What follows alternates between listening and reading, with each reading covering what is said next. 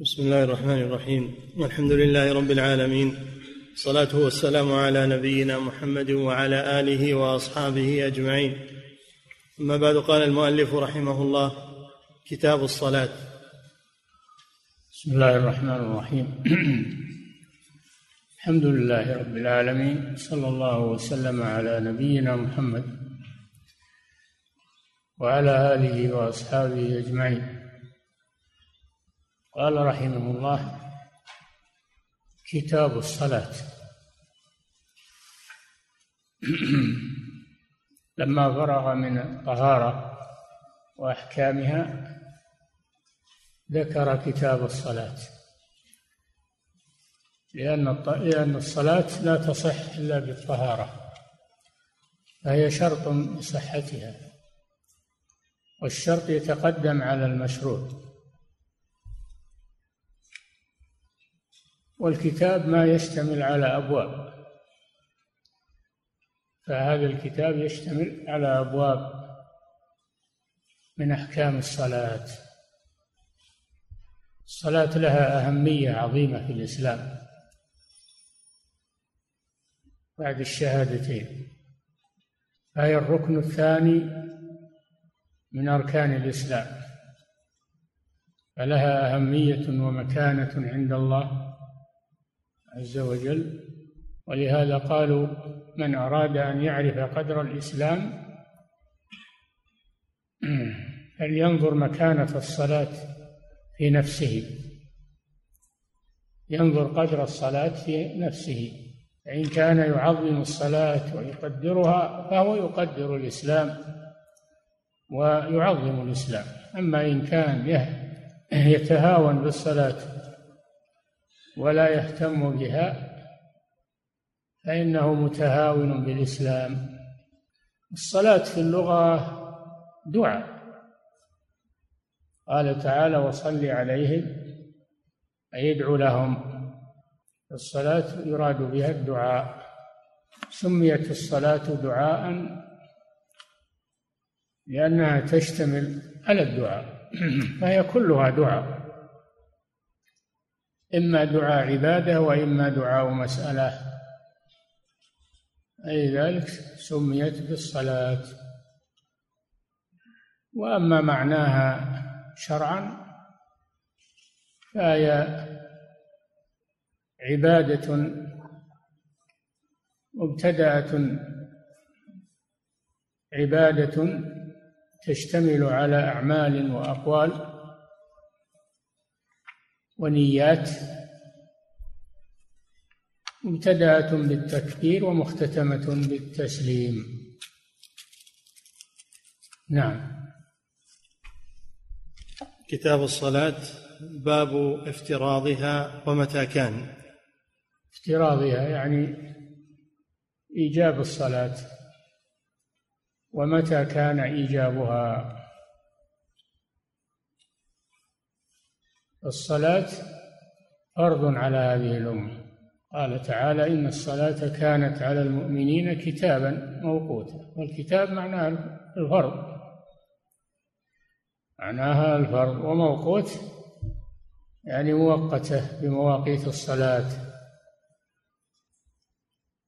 وليس الإنسان يصلي متى ما أراد وكيف لا. يصلي في مواقيت محددة.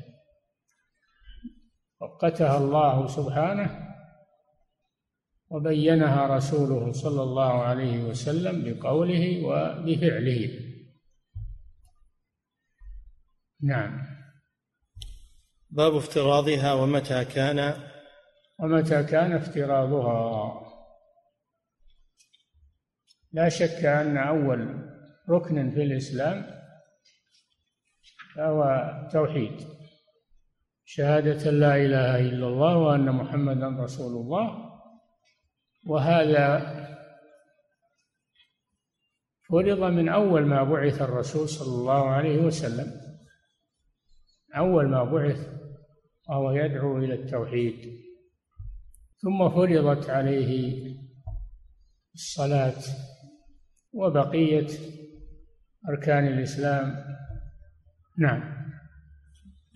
عن عبد الله بن عمر رضي الله عنهما قال قال رسول الله صلى الله عليه وسلم بني الإسلام على خمس شهادة أن لا إله إلا الله وأن محمدا رسول الله وإقام الصلاة وإيتاء الزكاة وحج البيت وصوم رمضان متفق عليه.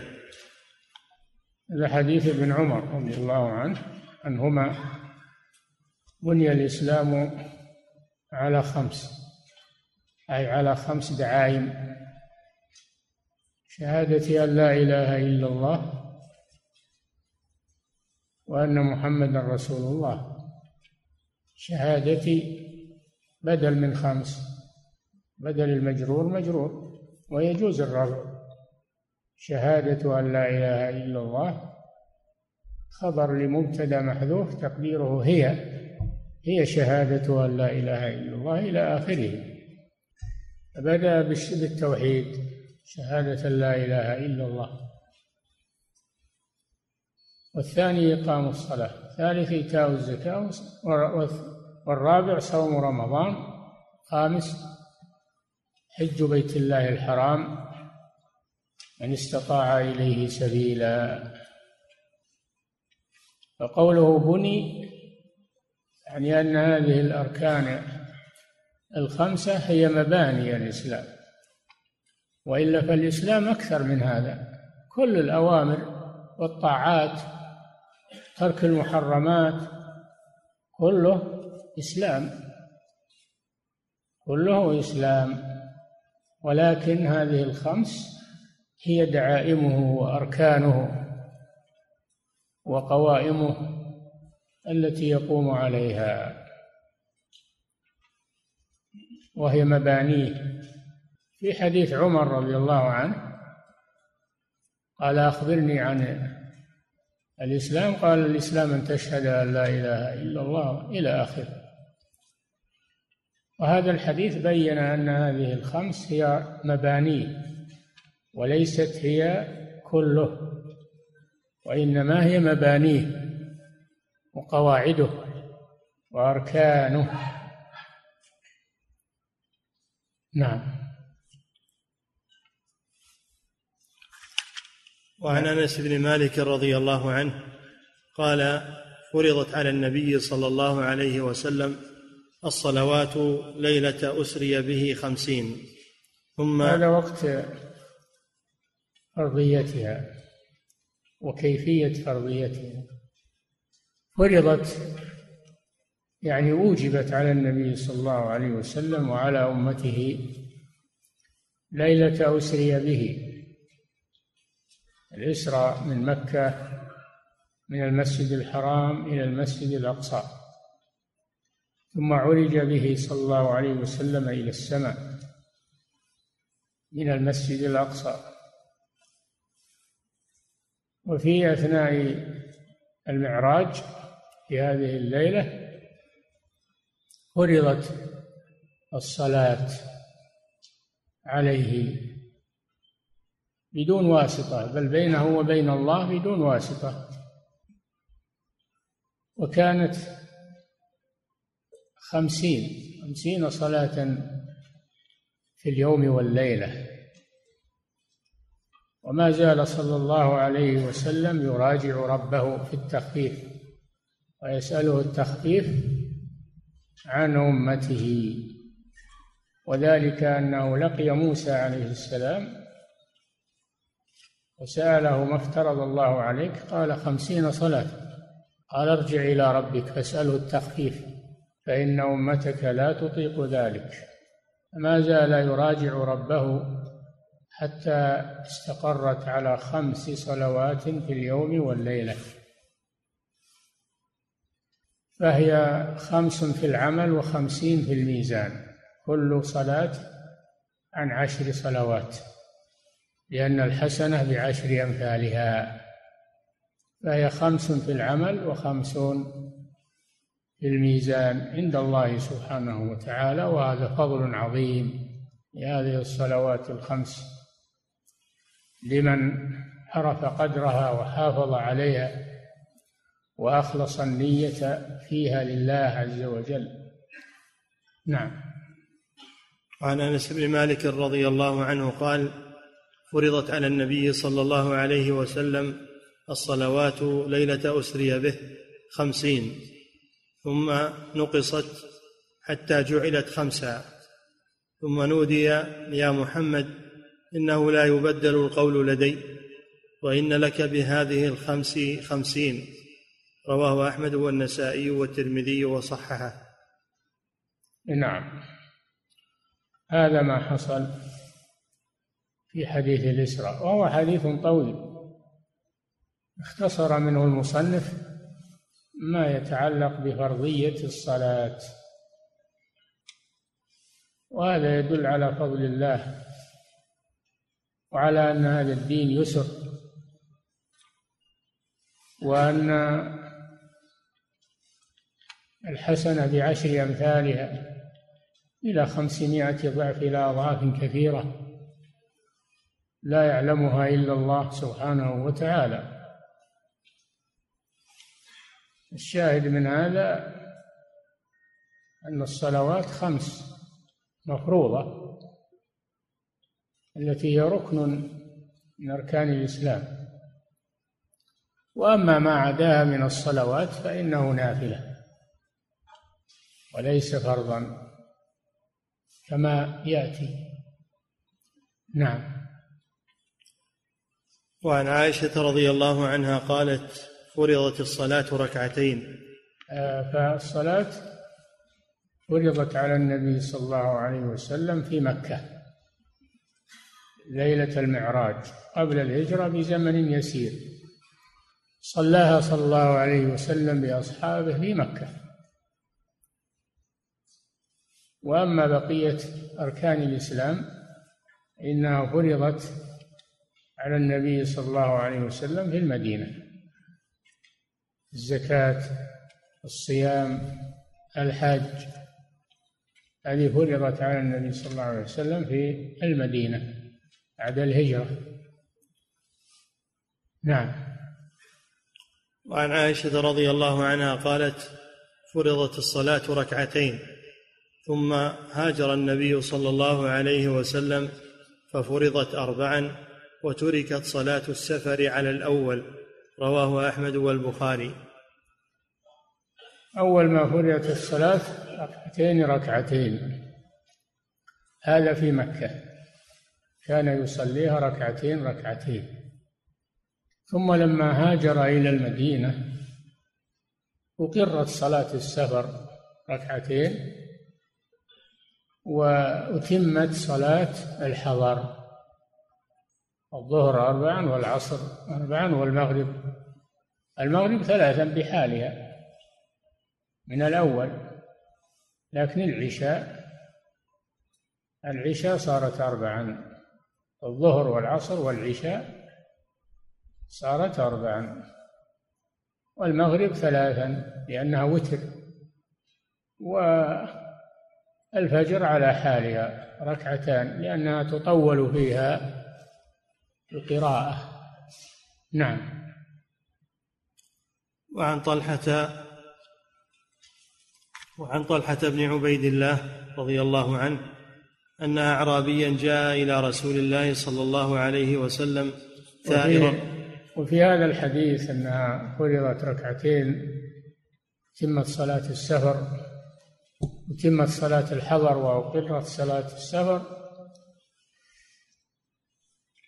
فيه مشروعية القصر في السفر مشروعية القصر في السفر.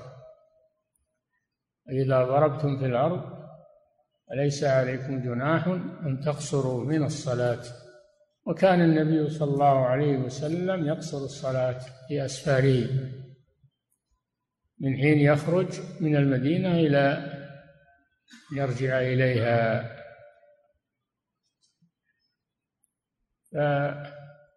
والقصر سنة ليس واجبا. لو أتم صحت صلاته ولكن كونه يقصر أفضل. أخذا بالرخصة. الله سبحانه يحب أن تؤتى رخصه كما يكره أن تؤتى معصيته. وصلاة السفر يستحب أن تقصر الرباعية. هذا مذهب الجمهور. عند الظاهرية يجب القصر في السفر. ولو أتم لم تصح صلاته عندهم. ولكن مذهب الجمهور هو الصحيح. نعم. وعن طلحة بن عبيد الله رضي الله عنه أن أعرابيا جاء إلى رسول الله صلى الله عليه وسلم ثائر الرأس. فقال يا رسول الله أخبرني ما فرض الله علي من الصلاة. فقال الصلوات الخمس إلا أن إلا أن تطوع شيئا. قال أخبرني ماذا فرض الله علي من الصيام. فقال شهر رمضان إلا أن تطوع شيئا. قال أخبرني ماذا فرض الله علي من الزكاة. قال فأخبره رسول الله صلى الله عليه وسلم بشرائع الإسلام كلها.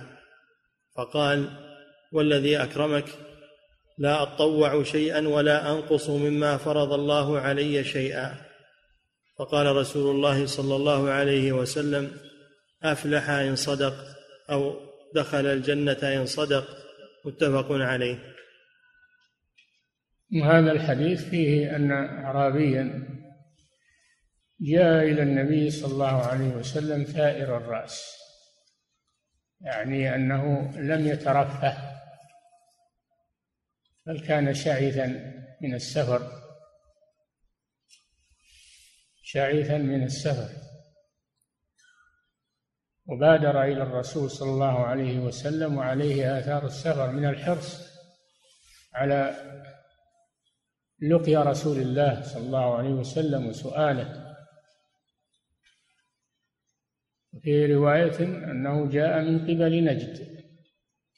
جاء من قبل نجد. وكان الصحابة يحرصون يفرحون بالأعرابي إذا جاء يسأل. لأنهم يستفيدون من سؤاله. هم كانوا يستحيون من الرسول صلى الله عليه وسلم. وأما الأعرابي فإنه يأتي بما عنده ويصرح فيستفيد الصحابة من ذلك. ومنه هذا الحديث. سأل النبي صلى الله عليه وسلم ما فرض الله عليه من الصلاة. يعني ما أوجبه الله عليه من الصلاة. قال له النبي صلى الله عليه وسلم الصلوات الخمس. قال هل علي غيرها؟ قال لا إلا أن تتطوع. فدل على أن الواجب والمفروض هو الصلوات الخمس. وأن ما زاد عليها من الصلوات فإنه نافلة. والنوافل تختلف في آكديتها وفضلها. بعضها أفضل من بعض وبعضها آكد من بعض إلا أنها لا يجب منها شيء إلا الصلوات الخمس. هذه فائدة عظيمة. كذلك سأله ما يجب عليه من الصيام قال شهر رمضان. قال هل علي غيره؟ قال لا إلا أن تتطوع يعني بالصيام. دل على أن ما عدا شهر رمضان من الصيام أنه تطوع وليس بواجب. الزكاة سأله ذكر له ما يجب عليه بالزكاة قال هل علي غيرها؟ قال لا إلا أن تتطوع. صدقة التطوع أيضا فيها فضل ولكن الواجب والفرض هو الزكاة. وما زاد عليه فإنه تطوع. فقال والذي أكرمك لا أزيد ولا أنقص. لا أزيد صلوات ولا صيام ولا ولا زكاة صدقات ولا صدقات ولا أنقص من الفرائض شيئا لا أنقص من الصلوات لا أنقص من الصيام لا أنقص من الزكاة. قال النبي صلى الله عليه وسلم أفلح إن صدق. وفي رواية دخل الجنة إن صدق. فهذا فيه دليل على أن من حافظ على الفرائض أنه يدخل الجنة. ولو لم يأتي بالنوافل وإنما النوافل زيادة خير.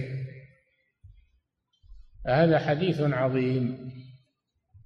نعم. وفيه مستدل لمن لم يوجب صلاة الوتر ولا صلاة العيد. لا هل علي غيرها؟ قال لا. هذا يشمل كل ما عدا الخمس ومنها صلاة الوتر. إنها لا تجب. الوتر من الليل. إنها لا تجب لكنها سنة مؤكدة. صلاة العيدين لا تجب لكنها سنة مؤكدة. الحاصل أن هذا الحديث قاعدة عظيمة في الواجبات والسنن.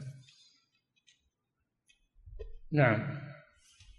وأن من حافظ عليها ولم ينقص منها شيئا أنه يدخل الجنة. وإن زاد من التطوعات ذلك زيادة خير. نعم. باب قتل تارك الصلاة.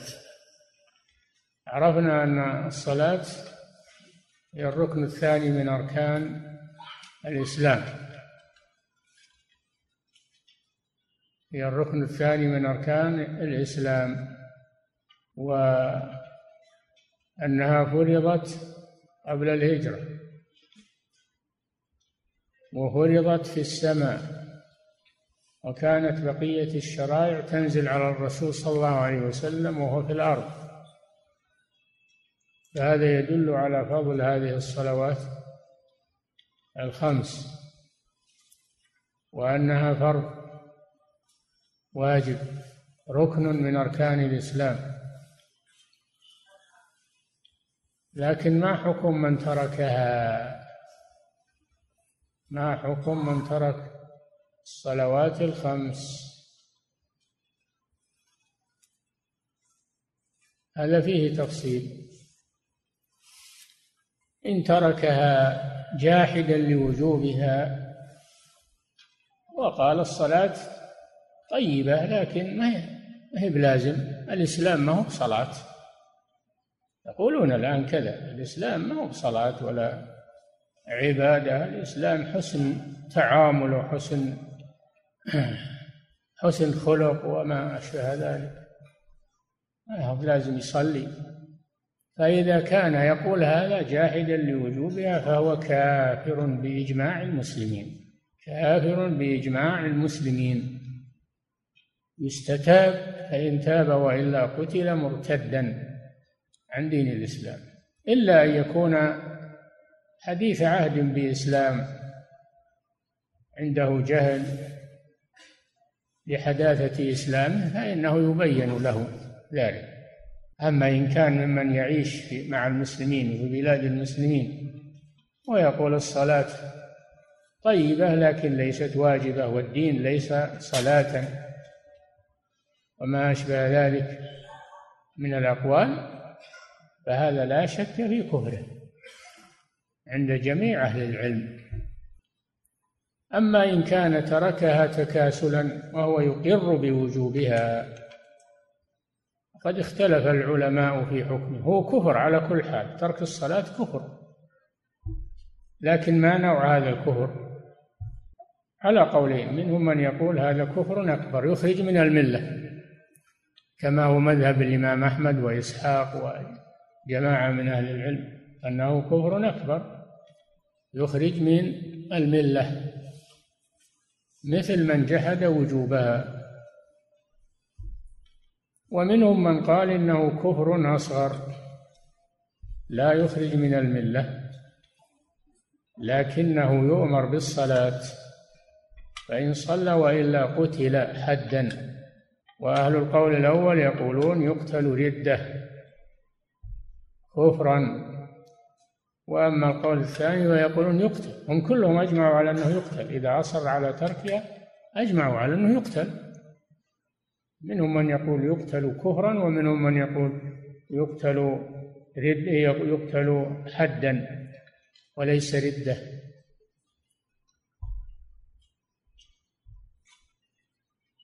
ومنهم من يقول لا يقتل ولكن يسجن ويعزر حتى يصلي. يسجن ويعزر ولا يترك ولا يطلق حتى يصلي يلزم بالصلاة. عند الجميع يلزم بالصلاة. ولا يقول هذه مسألة فيها خلاف كما يشاع الآن. كل شيء فيه خلاف كل مسألة فيها خلاف يا أخي. الدين واسع هذه مسألة فيها خلاف. لا ما هو كذا. خلاف ينظر فيه ينظر في أدلته ينظر في الصحيح منه عدم الصحيح. فهو لا لا يترك عند الجميع. يلزم بالصلاة. يلزم بالصلاة. إن صلى وإلا قتل. قتل كفرا أو قتل حدا أو لا يقتل ولكن يسجن ويؤدب حتى يصلي. ولا يقول هذه المسألة فيها خلاف يا أخي.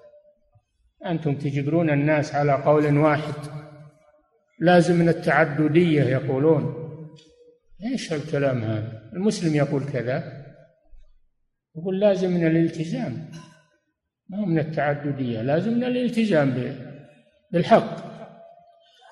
والخلاف لا يبرر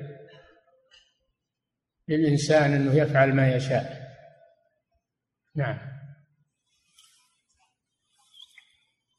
كفوا عنا هالبزران هذول يشغلون كفوهم عنا اللي هم له يمسكهم.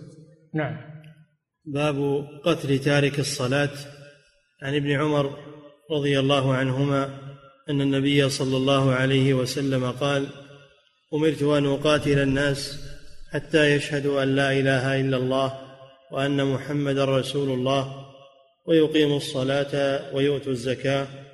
فإذا فعلوا ذلك عصموا مني دماءهم وأموالهم إلا بحق الإسلام وحسابهم على الله عز وجل. متفق عليه. ولأحمد مثله من حديث أبي هريرة. نعم. هذا الحديث أن النبي صلى الله عليه وسلم قال أمرت يعني أمرني ربي أن أقاتل الناس بعد الدعوة بعد الدعوة إلى الله يقاتلهم إذا لم يستجيبوا يقاتلهم أن أقاتل الناس. يعني الكفار الذين لم يستجيبوا للدعوة حتى يشهدوا أن لا إله إلا الله وأن محمدا رسول الله. هذه هذا الركن الأول الذي يدخل في الإسلام.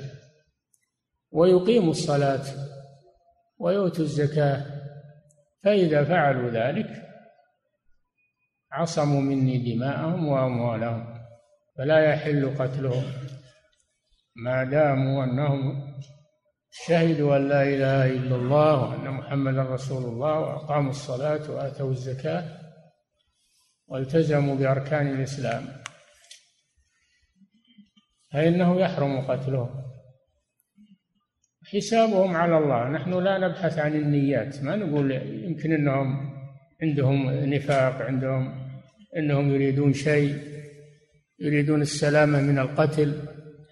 ما ما نبحث عن هذا هذا إلى الله جل وعلا. حسابهم على الله. ما لنا إلا الظاهر. نحكم على الظاهر خيرا أو أو شرا. وهذا يرد على المرجئة.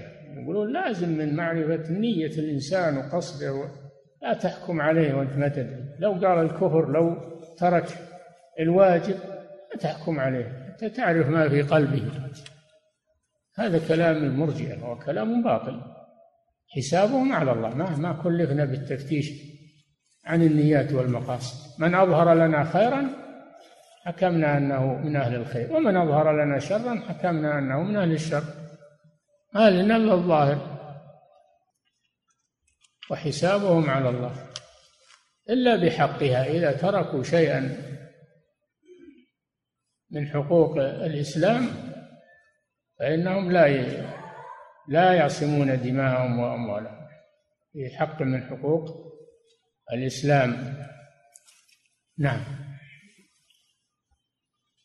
وعن أنس بن مالك رضي الله عنه قال لما توفي رسول الله صلى الله عليه وسلم ارتدت العرب. فقال عمر يا أبا بكر كيف نقاتل العرب؟ فقال أبو بكر إنما قال رسول الله صلى الله عليه وسلم امرت أن أقاتل الناس حتى يشهدوا أن لا إله إلا الله وأني رسول الله ويقيموا الصلاة ويؤتوا الزكاة. رواه النسائي. لما توفي رسول الله صلى الله عليه وسلم أصاب المسلمين مصيبة عظيمة بوفاة الرسول صلى الله عليه وسلم. وعند ذلك ارتد من لم تمكن الإيمان في قلبه. فمنهم من قال لو كان نبيا ما مات. ومنهم من قال من منع الزكاة وقال أنا لا نؤديها إلا إلى رسول الله وقد مات. ولا نؤديها لغيره. ومع هذا هم يقولون لا إله إلا الله محمد رسول الله.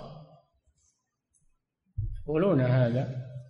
ولما انعقدت الخلافة لأبي بكر الصديق رضي الله عنه أمر بقتالهم. أمر بقتالهم.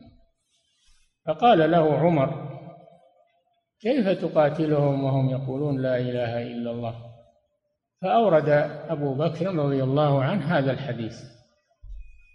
أمرت أن أقاتل الناس حتى يقولوا لا إله إلا الله اذا قالوها حتى يشهدوا أن لا إله إلا الله وأن محمدا رسول الله ويقيموا الصلاة ويؤتوا الزكاة. الرسول ما اقتصر على أن يقولوا لا أشهد أن لا إله إلا الله وأن محمدا رسول الله بل قرن معها يقيم الصلاة ويؤتوا الزكاة.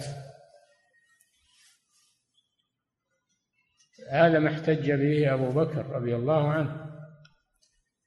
وقد ثبت الله الإسلام بموقف أبي بكر رضي الله عنه فهذا من مواقفه العظيمة رضي الله عنه.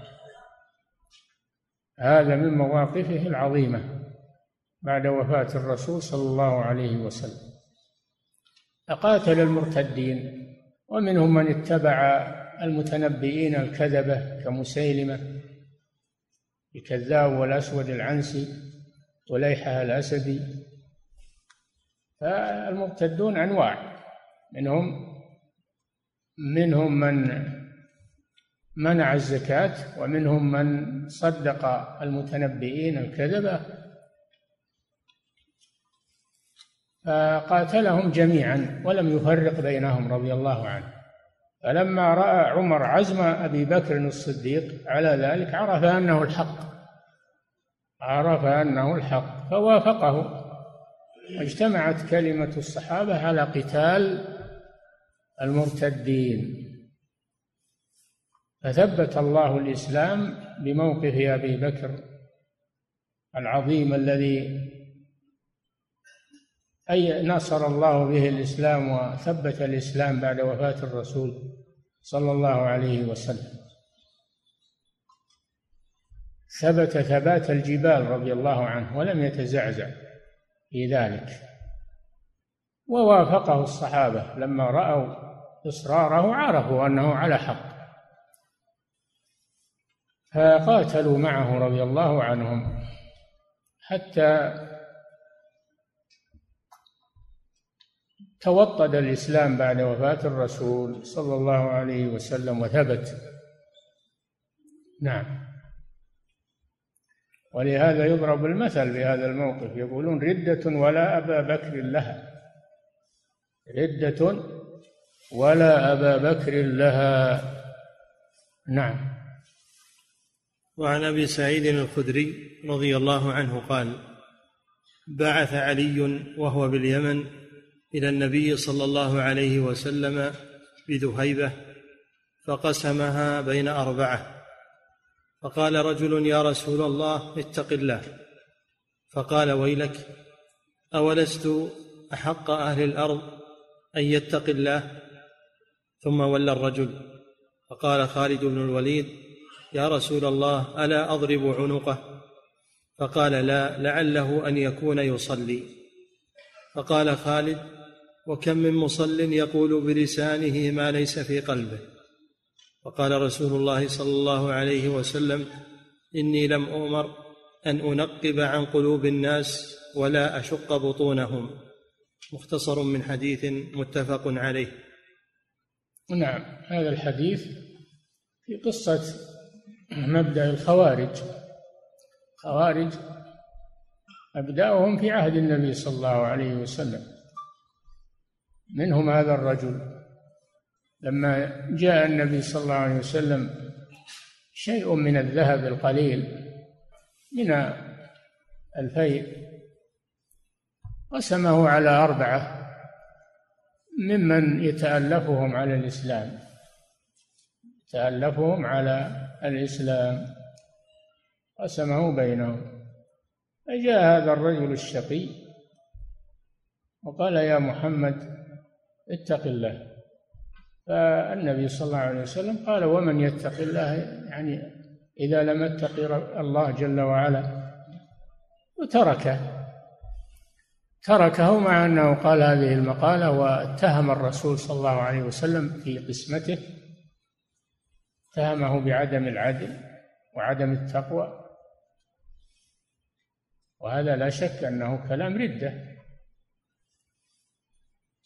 ومع هذا تركه النبي صلى الله عليه وسلم. فقال له خالد بن الوليد وفي رواية قال عمر طلب من الرسول أن يقتله على هذه المقالة. قال لا لعله يصلي. ترك الرسول قتله لعله يصلي. فدل على أن المصلي لا يقتل. أن المصلي لا يقتل. هذا فيه دليل على أن من ترك الصلاة يقتل. ما منع الرسول من قتله إلا لعله يصلي. دل على أن من صلى فإنه لا يقتل. هذا محل الشاهد من الحديث واقتصر عليه المصنف. دل بمنطوقه على أن من صلى لا يقتل ولو حصل منه شيء من الكلام أو من الأفعال. السيئة لا يقتل ودل بمفهومه على أنه لو لم يكن يصلي لقتل. فدل على على كفر تارك الصلاة قتله. نعم. فقال رسول الله صلى الله عليه وسلم إني لم أؤمر أن أنقب إني لم أؤمر أن أنقب عن قلوب الناس ولا أشق بطونهم. نعم. لما قال له خالد رضي الله عنه لا يصلي يعني تقية قال النبي صلى الله عليه وسلم إني لم أؤمر أن أنقب عن قلوب الناس أو أشق بطونهم. نحن لنا حكم الظاهر فقط وأما حكم الباطن فهو إلى الله سبحانه وتعالى. الشاهد منها أن أن أن أن الذي يصلي لا يقتل.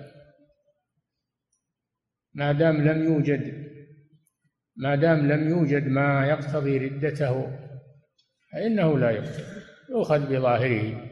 نعم. وفيه مستدل لمن يقبل توبة الزنديق. فيه مستدل يعني دليل ها.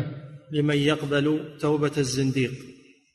لأن هذا منافق والزنديق هو المنافق الذي يظهر الإسلام ويبطن الكفر. هذا هو الزنديق. وهو الملحد. يسمى الملحد ويسمى الزنديق يسمى المنافق. فلو تاب تاب الله عليه. مع أنه زنديق لو تاب تاب الله عليه. وقبلت توبته. نعم. فهذا زنديق. اللي تكلم الكلام هذه زندقة. ومع هذا الرسول لم يقتله. لأنه يصلي. والصلاة توبة. نعم.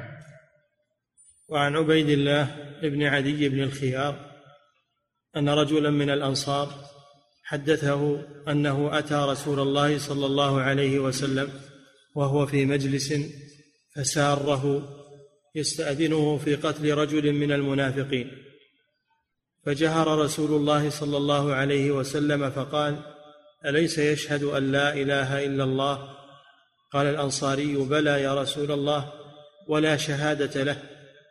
قال أليس يشهد أن محمدا رسول الله؟ قال بلى ولا شهادة له. قال أليس يصلي؟ قال بلى ولا صلاة له. قال أولئك الذين نهاني الله عن قتلهم. رواه الشافعي وأحمد في مسنديهما. وهذا مثل الأحاديث التي قبله. أن من شهد أن لا إله إلا الله وأن محمدا رسول الله وأقام الصلاة انه لا يقتل. وليس لنا إلا الظاهر فلا نفتش عن نيات الناس. ولهذا قبل النبي صلى الله عليه وسلم إسلام المنافقين وهم في الدرك الأسفل من النار لأننا ليس لنا إلا الظاهر. وأما الحكم على البواطن فهو إلى الله. سبحانه وتعالى. هذا في دليل على أن من صلى فإنه لا يقتل. نعم وأن من لم يصلي فإنه يقتل. نعم. باب حجة من كفر تارك الصلاة. نعم. كما ذكرنا لكم العلماء اختلفوا في تارك الصلاة. هل يكفر أو لا يكفر؟ على قولين القول الأول أنه يكفر الكفر الأكبر المخرج من الملة وهذا له أدلة. القول الثاني أنه يكفر الكفر الأصغر الذي لا يخرج من الملة لكنه يقتل إذا أصر ولهم أدلة أيضا يأتي بيانها. نعم. باب حجة من كفر تارك الصلاة. عن جابر رضي الله يعني من غير جحود. أما من جحدها فهذا كافر عند الجميع لا خلاف فيه. نعم.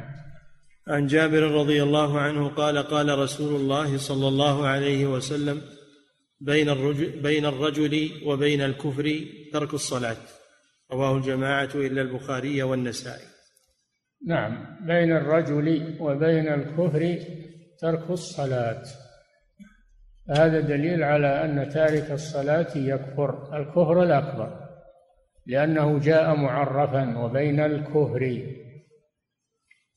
والكفر إذا عرف بالألف واللام فإنه يراد به الكفر المخرج من الملة الكفر الأكبر. دل على أن تارك الصلاة يكفر الكفر الأكبر مخرج من الملة. نعم. وعن بريدة رضي الله عنه قال سمعت رسول الله صلى الله عليه وسلم يقول العهد الذي بيننا وبينهم الصلاة فمن تركها فقد كفر. رواه الخمسة. نعم. العهد الذي بيننا وبينهم يعني الكفار. الفارق بيننا وبين الكفار ترك الصلاة.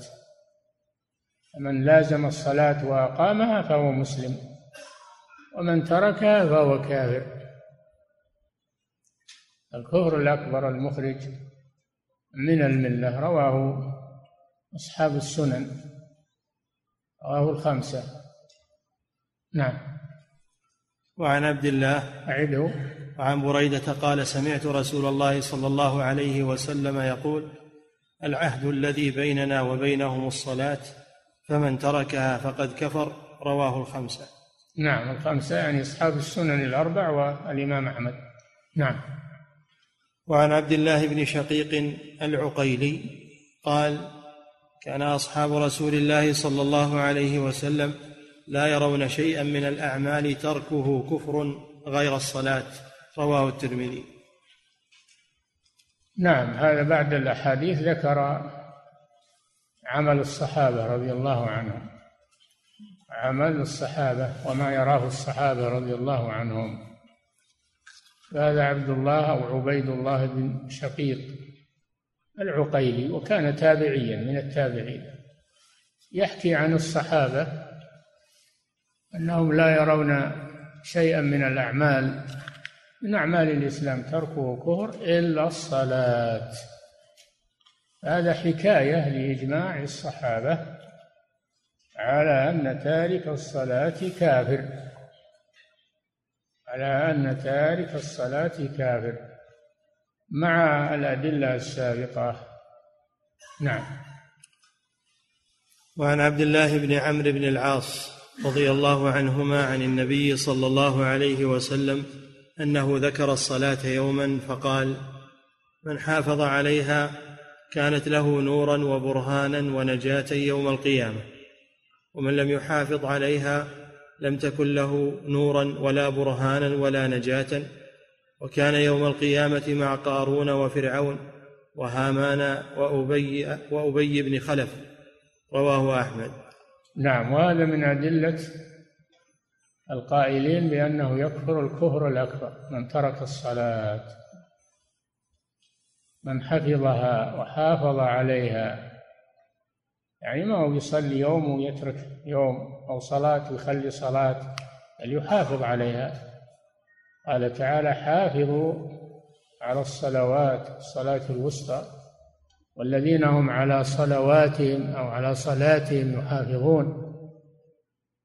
فلا يترك منها شيئا فلا يكفي أنه يصلي بعض الأيام أو يصلي بعض الصلوات أو يصلي يوم الجمعة فقط. لا يكفي هذا لأنه غير محافظ على الصلوات. كانت له نورا وبرهانا ونجاة يوم القيامة. من حافظ عليها وحفظها وحافظ عليها كانت له هذه الكرامات عند الله سبحانه وتعالى. النور والبرهان والحجة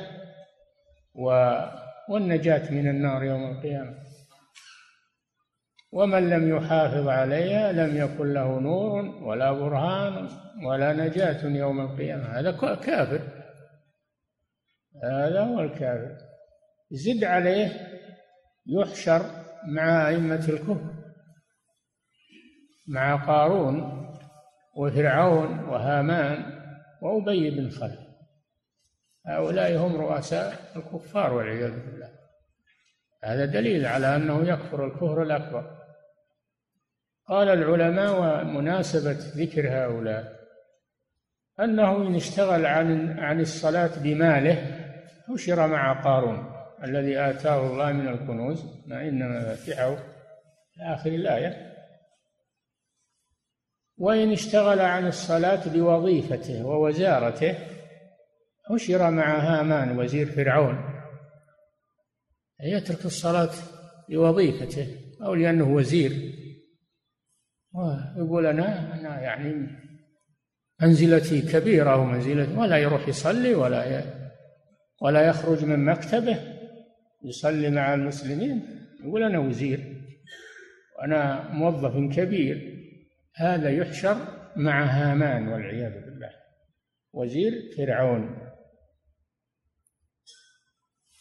مع مع قارون وهامان وأبي بن خلف وإن اشتغل عن الصلاة ببيعه وشرائه وتجارته حشر مع أبي بن خلف تاجر الكفار في مكة. يكفي أنه يحشر مع أئمة الكفر. هذا دليل على كفر تارك الصلاة. بل كفر من لم يحافظ على الصلاة ولو صلى بعضها. نعم. وكان يوم القيامة مع قارون وفرعون فرعون إن اشتغل عن الصلاة بملكه حشر مع فرعون. إن اشتغل عن الصلاة بوزارته حشر معها. إن اشتغل عن الصلاة بماله حشر مع قارون. إن اشتغل عن الصلاة بتجارته وبيعه وشرائه حشر مع أبي بن خلف. تاجر الكفار بمكة. نعم. باب حجة من لم يكفر تارك الصلاة. هذا الفريق الثاني اللي يرون أنه يكفر الكفر الأصغر الذي لا يخرج من الملة لكن إن أصر على تركها فإنه يقتل يقتل حدا. نعم. باب حجة من لم يكفر تارك الصلاة ولم يقطع عليه يعني تارك الصلاة تكاسلا. ما هو جحود الجحود ما مفروغ منه انه نعم. باب حجة من لم يكفر تارك الصلاة ولم يقطع عليه بخلود في النار ورجى له ما يرجى لأهل الكبائر. نعم يقول أنه من أهل الكبائر وإنه مهدد بدخول النار لكن إن دخلها لا يخلد فيها مثل أصحاب الكبائر من أهل التوحيد. نعم. عن ابن محيريز أن رجلا من بني كنانة يدعى المخدجي. سمع رجلا بالشام يدعى أبا محمد يقول إن الوتر واجب. قال المخدجي قال سمع. أن رجلا من بني كنانة يدعى المخدجي. سمع رجلا بالشام يدعى أبا محمد يقول إن الوتر واجب. الوتر نعم. قال المختجي فرحت إلى عبادة بن الصامت فأخبرته فقال عبادة كذب أبو محمد. سمعت رسول الله صلى الله عليه وسلم يقول خمس صلوات كتبهن الله على العباد من أتى بهن لم يضيع منهن شيئا استخفافا بحقهن كان له عند الله عهد أن يدخله الجنة. ومن لم يأت بهن فليس له عند الله عهد. إن شاء عذبه وإن شاء غفر له. رواه أحمد وأبو داود والنسائي وابن ماجه وقال فيه ومن جاء بهن قد انتقص منهن شيئا استخفافا بحقهن. نعم هذا من أدلة القائلين بأنه لا يكفر الكفر الأكبر هذا الذي قال إن إن الوتر واجب ذهب من سمعه إلى عبادة بن الصامت صاحب رسول الله صلى الله عليه وسلم. وكان هو المفتي في الشام وهو القاضي وهو المعلم. سأله عمر رضي الله عنه فسأله فقال كذب أبو محمد. يعني أخطأ ما هو بالكذب؟ المراد به الكذب الذي هو ضد الصدق. لكن كذب يعني أخطأ في الفتوى. الخطأ يسمى كذبا. كذب أبو محمد يعني أخطأ. أخطأ في قوله. ثم ذكر الحديث عن الرسول صلى الله عليه وسلم وأن الصلوات الخمس من حافظ عليها صار له عند الله من الكرامة ما له ومن لم يحافظ عليها ليس له له عهد عند الله. إن شاء عذبه وإن شاء غفر له. فقوله إن شاء عذبه وإن شاء غفر له هذا دليل على أنه لم يكفر. هذا محل الشاهد أنه لم يكفر. ولكن هذا الحديث قالوا إنه في الذي لم لا يحافظ على الصلاة يعني يتساهل فيها. يتساهل فيها وقد يخرجها عن وقتها. لا يصلي مع الجماعة. يتساهل فيها. وليس في الذي يتركها نهائيا. الذي يتركها نهائيا يكفر. إنما هذا يتساهل فيها. والله جل وعلا قال فويل للمصلين الذين هم عن صلاتهم ساهون. يجونها عن وقتها ولا يصلونها بوقتها. خلف من بعدهم خلف أضاعوا الصلاة يعني أنهم ما تركوها لكن أضاعوا وقتها أضاعوا وقتها يخرجونها عن وقتها من غير عذر. فهذا لا يكفر عند الجميع لكن معرض للوعيد. هذا معرض للوعيد. أما من تركها من ترك الصلاة متعمدا فهذا تدل الأحاديث التي أصح من هذا وأكثر على أنه يكفر. نعم. وعن أبي هريرة رضي الله عنه قال سمعت رسول الله صلى الله عليه وسلم يقول إن أول ما يحاسب به العبد يوم القيامة الصلاة المكتوبة فإن أتمها وإلا قيل انظروا هل له من تطوع؟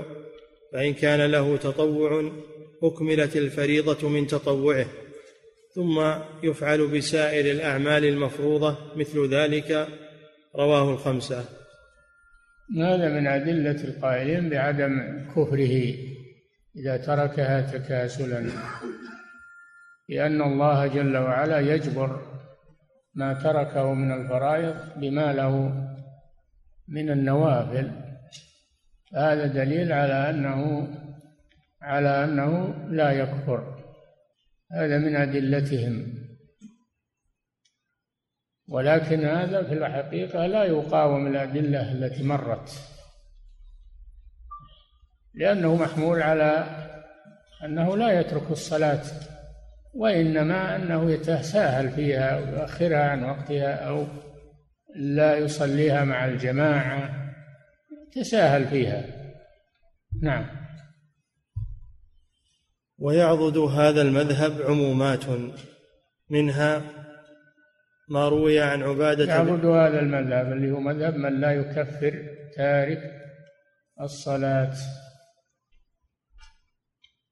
وكأن المؤلف رحمه الله شعر بأن هذه الأدلة غير كافية لهذا قال يعبده عمومات. نعم. العمومات تخصص. إذا كان في عمومات العمومات تخصص بالأحاديث ولا تبقى على عموماتها نعم. ويعضد هذا المذهب عمومات منها. وما هو باختيار رحمه الله لكن يقول هذا المذهب يعني هذا القول. نعم. ويعضد هذا المذهب عمومات منها ما روي عن عبادة بن الصامت رضي الله عنه قال قال رسول الله صلى الله عليه وسلم من شهد أن لا إله إلا الله وحده لا شريك له وأن محمدا عبده ورسوله وأن عيسى عبد الله وكلمته ألقاها إلى مريم وروح منه والجنة والنار حق أدخله الله الجنة على ما كان من العمل متفق عليه. نعم وهذا لم يذكر فيه الصلاة هذا لم يذكر فيه الصلاة وأن الله يدخله الجنة على ما كان من العمل. نقول هذا عموم يخصص بالأحاديث السابقة. نعم. وعن أنس بن مالك رضي الله عنه أن النبي صلى الله عليه وسلم قال ومعاذ رديفه على الرحل. يا معاذ.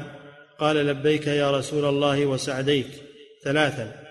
ثم قال ما من عبد يشهد أن لا إله إلا الله وأن محمدا عبده ورسوله إلا حرمه الله على النار. قال يا رسول الله أفلا أخبر بها الناس فيستبشروا قال اذا يتكلوا فأخبر بها معاذ عند موته تأثما. متفق نعم. عليه. أعد الحديث. وعن أنس بن مالك أن النبي صلى الله عليه وسلم قال ومعاذ رديفه على الرحل. نعم هذا فيه فضل معاذ رضي الله عنه. نعم. ومعاذ رديفه على الرحل يا معاذ قال لبيك يا رسول الله وسعديك.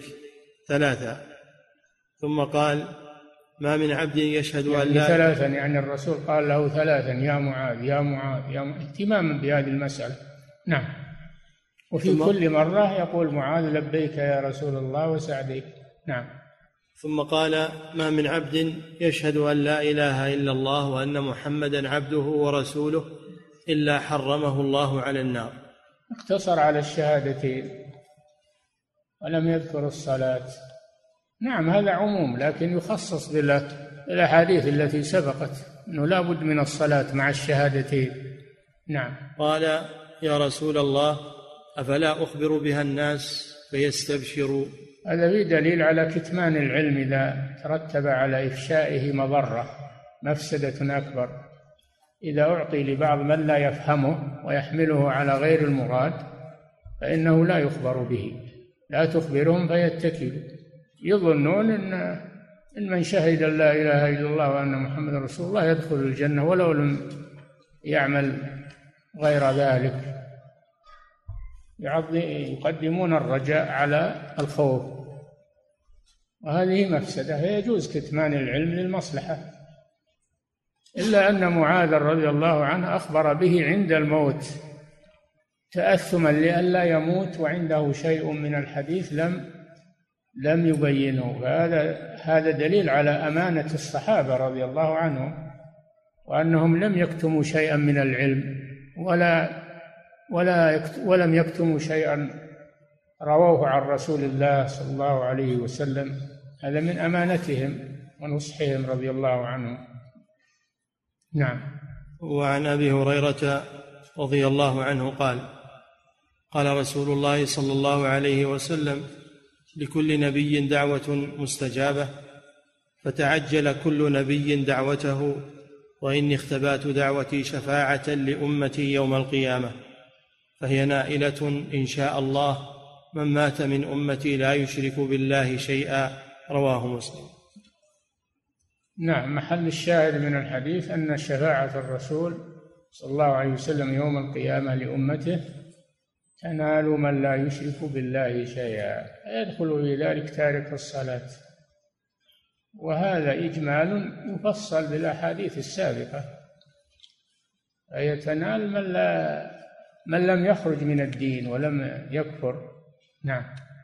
وعنه أيضا أن النبي صلى الله عليه وسلم قال أسعد الناس بشفاعتي من قال لا إله إلا الله خالصا من قلبه. رواه البخاري. نعم وهذا يدل على أن من قال لا إله إلا الله خالصا من قلبه أن الرسول يشفع له. ولكن وهذا فيه أنه يشفع له ولم يذكر أنه اقتصر على الشهادة. من قال لا إله إلا الله اقتصر على هذا. يعني ولو لم يصلي. وهذا لا شك أنه عموم مخصص في الأحاديث السابقة أيضا. نعم. وقد حملوا أحاديث التكفير على كفر النعمة. أهل القول الثاني حملوا الأحاديث التي احتج بها من يرون كفره كفرا مخرجا من الملة على أن المراد كفر النعمة وهو الكفر الأصغر. كفر أصغر.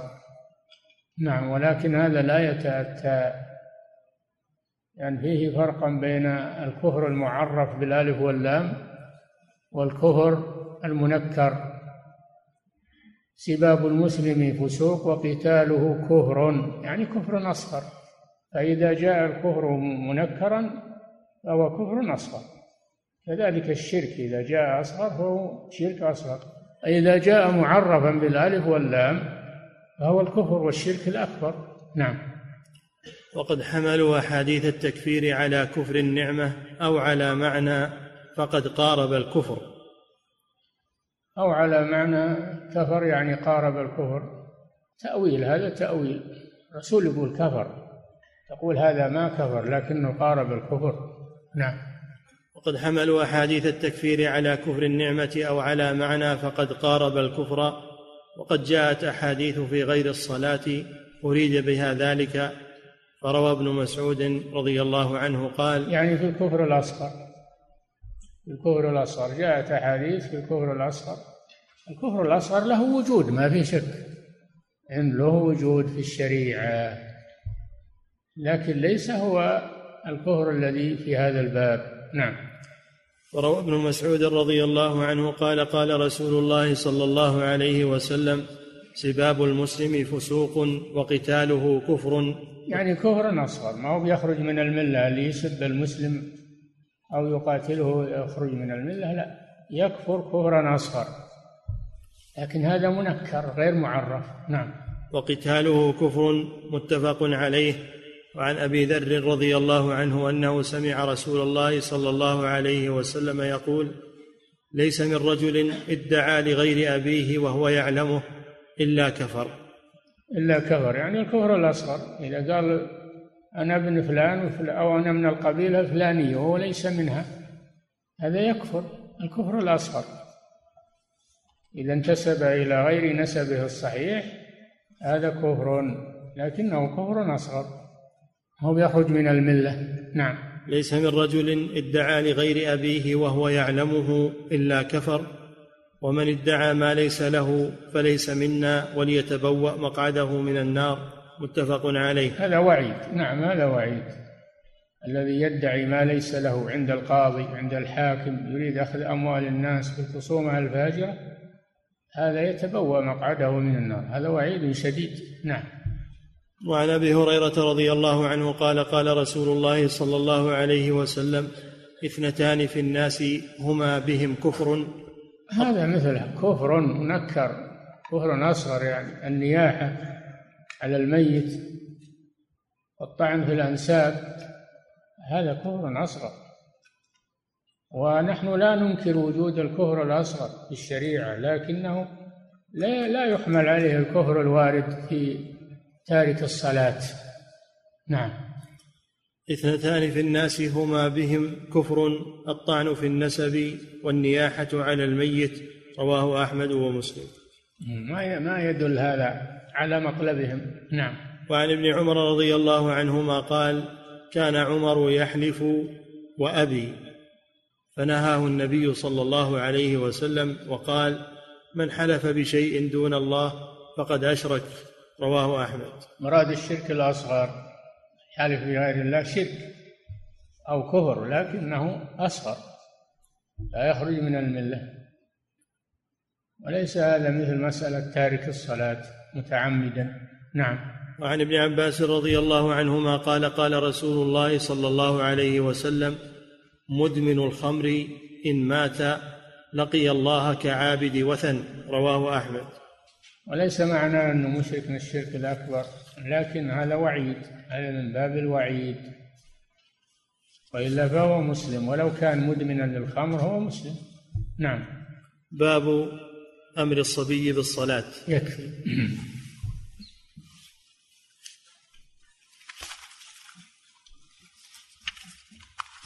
يقول فضيلة الشيخ وفقكم الله يقول ورد في الحديث أن رجلا سأل رسول الله صلى الله عليه وسلم كم أجعل لك من صلاتي قال ما شئت قال الثلث قال ما شئت وإن زدت فهو خير لك. إلى أن قال أجعل لك صلاتي كلها. فقال إذا تكفى همك ويغفر إذا تكفى همك ويغفر ذنبك. ما المراد بالصلاة؟ ها هنا. الدعاء. المراد بالصلاة هنا الدعاء. وليس المراد بالصلاة العبادة المعروفة. نعم. يقول فضيلة الشيخ وفقكم الله يقول السائل أنا كثيرا يقول إنه كثيرا ما ينام عن الصلاة ويخشى على نفسه من النفاق. فهل فعله هذا من النفاق؟ إذا تعمده هو من النفاق. وأما إذا لم يتعمده يريد القيام حريص على القيام لكن غلبه النوم؟ ليس هذا من النفاق. الرسول صلى الله عليه وسلم غلبه النوم في بعض أسفاره عن صلاة الفجر. ولم يصلها إلا بعد ارتفاع الشمس. فإذا كان غلبه النوم مع إرادته وحرصه على القيام ليس هذا من النفاق. ولكن يعمل الاحتياطات لإيقاظه لأن الرسول صلى الله عليه وسلم أمر بلالا أن يرصد لهم الصبح ولكن النوم أخذ بلالا رضي الله عنه. الرسول عمل الاحتياط لكن الاحتياط في هذه المرة اعتراه واعترضه ما اعترضه. نعم. المسلم يعمل الاحتياط. نعم. يقول فضيلة الشيخ وفقكم الله يقول السائل انتشر عند كثير من طلبة العلم فتوى بجواز الجمع للطلاب المسافرين فجعل هؤلاء الطلاب ينامون عن الصلاة والصلاتين ثم يجمعونها استنادا إلى مثل تلك الفتوى. فما التوجيه وفقكم الله؟ الدين ما هو يؤخذ عن الفتاوى يا أخوان؟ الفتاوى تخطئ وتصيب. دين يؤخذ من الأدلة. ومن كلام أهل العلم المستند إلى الأدلة الصحيحة. وهذا دين لا يفرط به ويتلاعب به لأن فلان أفتى بكذا وكذا. فهؤلاء مخطئون مضيعون لدينهم ولا تنفعهم هذه الفتوى عند الله سبحانه وتعالى. نعم. مع أن يوصي طلبة العلم والعلماء يوصيهم بتقوى الله في الفتاوى وألا يفتحوا للناس الأبواب التي يحصل منها ما يحصل من الخلل في الدين. لا يفتح للناس هذه الأبواب والأقوال التي تقال والخلافات. يحملون الناس على الاحتياط وعلى على الأدلة. هذا هو النصيحة. وهذا هو الطريق الصحيح. فأنت لا ينفعك هذا الذي أفتى يوم القيامة. أنت مسؤول عن دينك. والذي أفتى إن كان مجتهدا فهو معذور. وإن كان غير مجتهد فهو آثم. وعليه وزرك ووزر من عمل بفتواه. نعم. يقول فضيلة الشيخ وفقكم الله هل هناك فرق في الحكم بين من ترك الصلاة كسلا وبين من تركها تهاونا؟ وش إحنا نقولها الحين من أول الدرس؟ وش الكلام اللي قلنا؟ يعني شلون هذا؟ ما حضر ولا حاضر ولا يدري وين حنا فيه. نعم مشكلة. نعم. يقول فضيلة الشيخ وفقكم الله يقول ما الفرق بين الصلاة من الله سبحانه وبين الصلاة من الملائكة والصلاة من العباد. هذا كما ذكر الشيخ محمد بن عبد الوهاب رحمه الله في أول ثلاثة الأصول. ثلاثة الأصول. أن الصلاة عن أبي العالية رحمه الله أن الصلاة من الله ثناؤه على عبده. والصلاة من الملائكة الاستغفار. والصلاة من الآدميين الدعاء. نعم. يقول فضيلة الشيخ وفقكم الله يقول ورد في بعض روايات الحديث حديث ابن عمر تقديم الحج مع أنه الركن الخامس على صوم رمضان. يقول فما العلة في ذلك؟ يحمل على الحديث أن أن رمضان أن الحج هو الركن الأخير. يحمل على الحديث الآخر.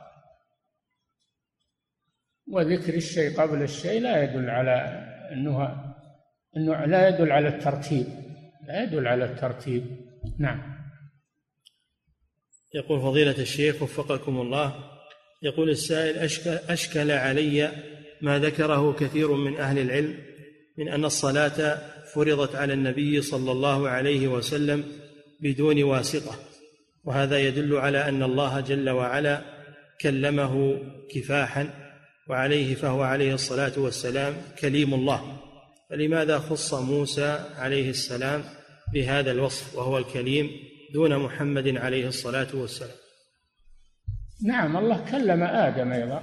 الله كلم آدم عليه السلام وكلم نبينا محمد صلى الله عليه وسلم. لكن هذا في بعض الأحوال في بعض الحالات أما موسى عليه السلام كان الله يكلمه كثيرا.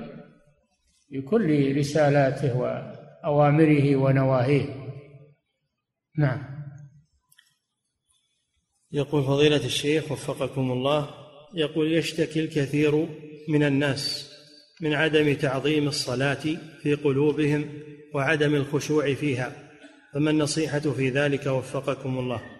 الذي يشتكي هذا دليل على إيمانه وعلى يعني محبته للصلاة لكن اللي ما يشتكي اللي ضيع الصلاة ولا يشتكي هذا هو المشكل هذا هو الخاسر والعياذ بالله نعم يقول فضيلة الشيخ وفقكم الله يقول إذا كنت قد صليت وأتيت إلى أناس قد شرعوا في الصلاة فهل أعيد الصلاة معهم؟ إذا إيش؟ إذا كنت قد صليت ثم أتيت إلى أناس قد شرعوا في الصلاة. إذا حضرت الإقامة ادخل معهم تكون نافلة لك. وإذا جئت وهم في أثناء الصلاة اجلس. نعم. يقول فضيلة الشيخ وفقكم الله. لأن الرسول صلى الله عليه وسلم قال للرجلين إذا صليتما في رحالكما ثم أقيمت الصلاة فصلوا معهم فإنها لكما نافلة. نعم. يقول فضيلة الشيخ وفقكم الله يقول على القول بعدم وجوب غير ما جاء في حديث الأعرابي الوارد في الباب فكيف يجاب مثلا عن وجوب الصلوات المنذورة أو صيام عشرة أيام في من عدم دم التمتع؟ هذه لها أسباب هذه لها أسباب من قبل العبد هذه لها أسباب من قبل العبد. ما بني على سبب أو على شرط أو على من قبل أو على نذر هذه من قبل العبد. وأما المراد بالصلاة وذا ما ما وجب بأصل الشرع. ما وجب بأصل الشرع لا بسبب من قبل العبد. نعم. يقول فضيلة الشيخ وفقكم الله يقول ذكر بعض أهل العلم أن حديث ابن أن حديث ابن عمر رضي الله عنهما وهو أمرت أن أقاتل الناس إلى أن قال ويقيم الصلاة ويؤتي الزكاة. قال لا يدل على عدم وجوب ما عدا الصلوات الخمس لأن هذا الحديث متقدم بدليلة بدلالة أنه لم يذكر الحج. ثم بعد ذلك وردت أحاديث بوجوب بعض الصلوات. كيف يجاب عن هذا وفقكم الله؟ الحج قال الله جل وعلا ولله على الناس حج البيت. لله هذا وجوب. ثم قال ومن كفر فإن الله غني عن العالمين. أما بقية الأوامر مجرد الأوامر فهي لا تدل على وجوب صلوات غير الخمس. نعم. يقول فضيلة الشيخ وفقكم الله من ترك صلاة واحدة متعمدا فهل يجب عليه أن يقضيها؟ يجب عليه التوبة. بعض العلماء يقول يقضيها ولكن الصحيح أنه لا يقضيها وإنما يجب عليه التوبة ويحافظ على الصلاة في المستقبل. ولأن الرسول صلى الله عليه وسلم قال من نسي صلاة أو نام عنها فليصليها إذا ذكرها. ولم يذكر المتعمد دل على أنه بتركه الصلاة